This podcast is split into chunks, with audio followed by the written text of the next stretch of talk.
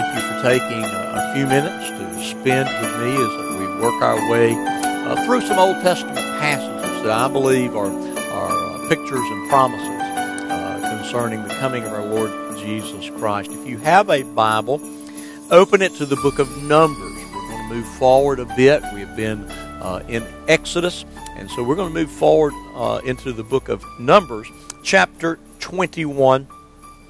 And we're going to look beginning in verse four and read through verse nine in just a moment.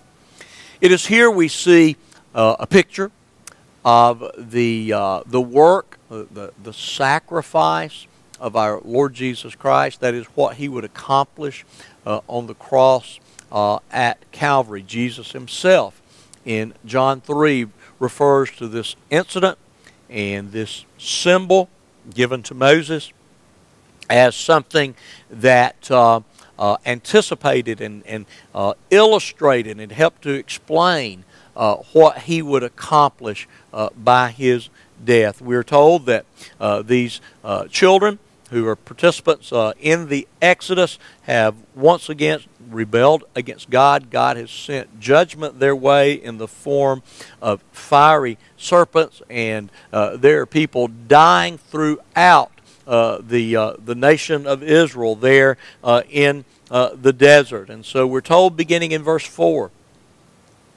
from Mount Hor they sent they set out by the way to the Red Sea to go around the land of Edom, and the people became impatient on the way, and the people spoke against God and against Moses. Why have you brought us up out of Egypt to die in the wilderness? For there's no food and no water, and we loathe this worthless food.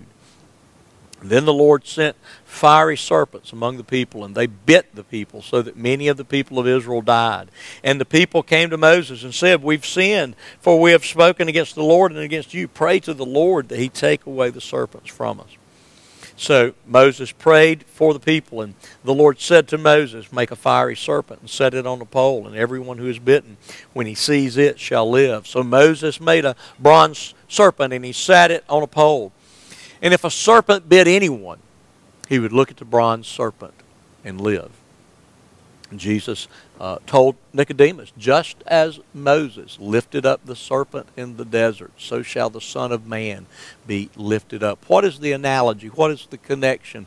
Uh, these people were under God's judgment. They were going to die because they had murmured against God. They were being bitten by serpents, and that poison was going to kill them. And God sent them the means of deliverance, namely by uh, uh, giving up Their, uh, uh, their fight to escape from the, the serpents, uh, their dodging and uh, climbing and whatever they would do to keep those serpents from biting them.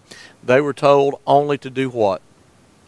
To look upon the curse, the bronze serpent representing the curse there slithering around their feet. They were to own their rebellion, and they were to trust that God would deliver them. They would have to act in faithful obedience, or uh, obey by faith. That is, look away from their, their own efforts to save themselves and simply trust in what God had provided, uh, namely looking up at this bronze serpent for his deliverance. And so the analogy would be just uh, as they were desiring and uh, needed deliverance from those poison serpents, no, we also need deliverance from our sin, and there's only one way. We can't save ourselves from sin. We can't dodge the, the fiery venom of the serpent of sin. We can only look up at the one who has been lifted up on the cross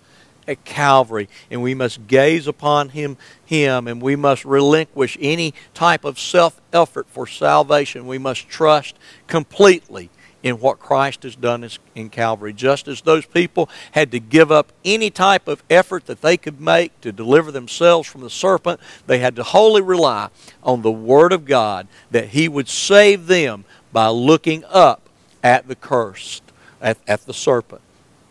And so we too uh, see this great picture of the gospel of Jesus Christ, that there's salvation in him and him alone, there's deliverance in him and him alone, and it comes only by our looking up at the one who was lifted up.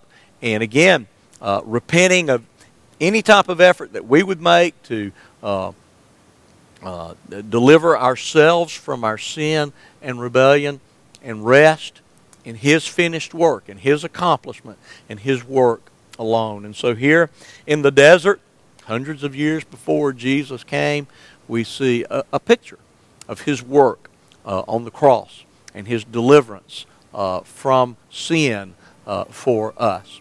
And so I pray that God would uh, bless the balance of your day, and I'll look forward to seeing you once again tomorrow.